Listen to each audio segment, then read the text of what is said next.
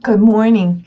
Another week is just going by so fast, and we turn to the Lord in trust this Friday as we open the scriptures and listen to his word.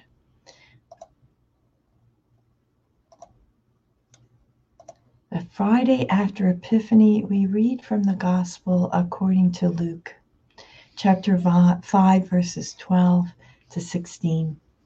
It happened that there was a man full of leprosy in one of the towns where Jesus was. And when he saw Jesus, he fell prostrate, pleaded with him, and said, Lord, if you wish, you can make me clean. Jesus stretched out his hand, touched him, and said, I do will it, be made clean. And the leprosy left him immediately. Then he ordered him not to tell anyone, but go show yourself to the priest and offer for your cleansing what Moses prescribed. That will be proof for them. The report about him spread all the more, and great crowds assembled to listen to him and to be cured of their ailments. But he would withdraw to deserted places to pray. The Gospel of the Lord.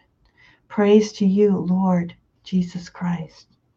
Well, we see how the Lord was on this man's side. He said, I do will it, be made clean. He is on our side. And in all the struggles and all that you face, and all the things that are confusing or hard, or you just can't make sense out of them, the Lord is on your side, guiding you. We need to turn to Him this Friday and every day and ask His help. We turn and pray our offering of this Friday. Divine Heart of Jesus, I offer you through the Immaculate Heart of Mary, Mother of the Church, in union with the Eucharistic sacrifice my prayers, my actions, my joys, and sufferings of this day in reparation for sins and for the salvation of all men and women, according to the special intentions of our Holy Father, Pope Francis, in the grace of the Holy Spirit, for the glory of the Heavenly Father. And we pray for vocations. Oh, Jesus, eternal shepherd of our souls, send good laborers into your harvest.